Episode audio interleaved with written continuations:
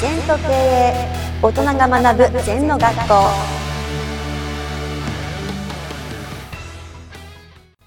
先生こんにちは。はい、こんにちは。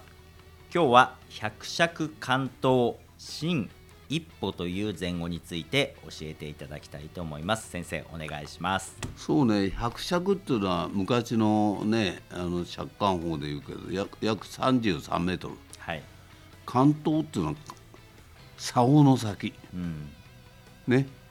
そんな長い竿ないんだけど、例えば33メートルの竿の先から一歩進めって言うんだよ。はいうん。と怒っちゃうじゃないのって。うん。で、例えば百尺関東を自分の人生として捉える。はいもうで一生懸命歩く、と私ももうこれだけ修行積んだからいいのかなと思うと竿が伸びたりね。うんまだまだ自分が竿の真ん中ぐらいしか行ってないとか、もう死ぬまでじゃないですか、で今度竿まで来てどこを落っちゃうのと。はい。ねどこに落っていくんだ神父は、うん。落っこっちゃったら死んじゃうじゃないかとか。はい。で結構竿の先っぽにしがみついてうん。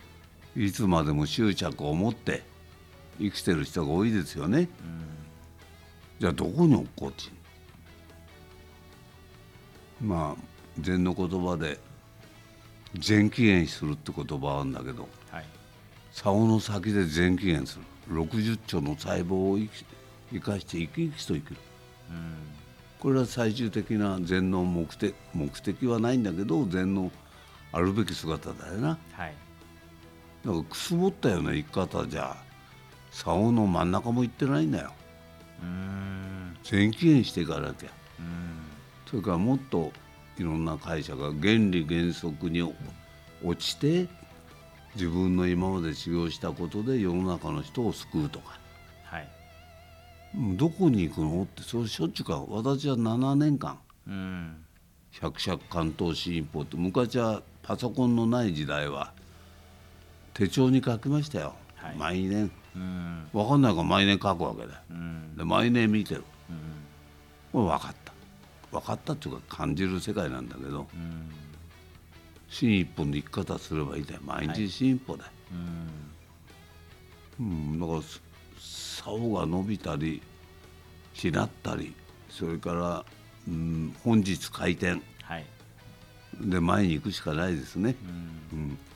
私はこの言葉百尺関東新一歩で学んだことは自分が学んだ教えをもっと人に伝えていく、まあ、ビジネス的に言えばアウトプットしていく、ああそれもそうだろうな、うんあそこをの学びました。シーンでね、ん。だけど自分が修行してなきゃダメだよ、はいうん、やっぱり自分は借り物の言葉では人は指導できないよ。うん。自分が学んだことを自分の音を出してまた指導してそれを相手に伝授すると、はい。そういう感じですね。うん。うん。まあ、よく言う先生が冷暖自治、うんうん。温かい冷たいは自ら知らなければわからないよと。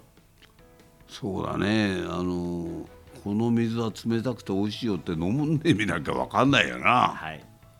ああやっぱりそういうやっぱり体得するっていうのがいいね。口だけだと情けないよ、はい。うん、冷暖自治感じなきゃダメだって自分は行動しなきゃどうしようもないでしょ。うん。まあそういうことでやっぱりまず百尺関東の竿をしっかりイメージしてどこを歩いてるかとか。はいそれから竿の先はどこ行っちゃうんだとか。うん。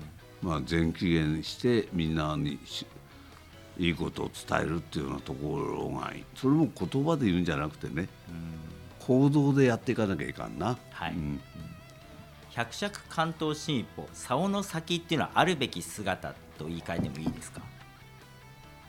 まあ大きく取られたあるべき姿でもいいんじゃないですか。うん。ありたい姿でもいいしあらねばならぬ姿でもいいしうん。それいろいろ考えられるんじゃないかな、うん。そこに向けて毎日一歩ずつ一歩ずつ自分の未来を作り込んでいくと。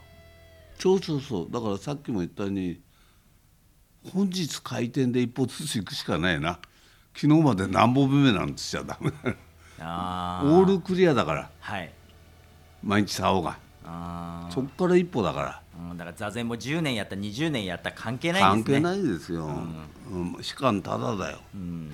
ひたすら座っていこうよって。はい。まああのぜひですねじキリがない？修行も勉強も、はい。うん。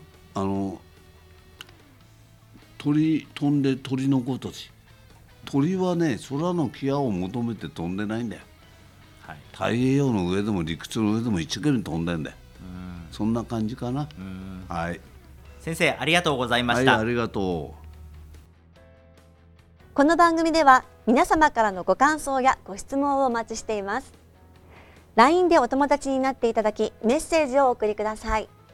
方法は LINE のお友達検索でアットマーク ZENTKA アットマーク T O K E I E I と入力してください。お寄せいただいたご感想やご質問は番組の中で取り上げていきますのでメッセージをお待ちしております。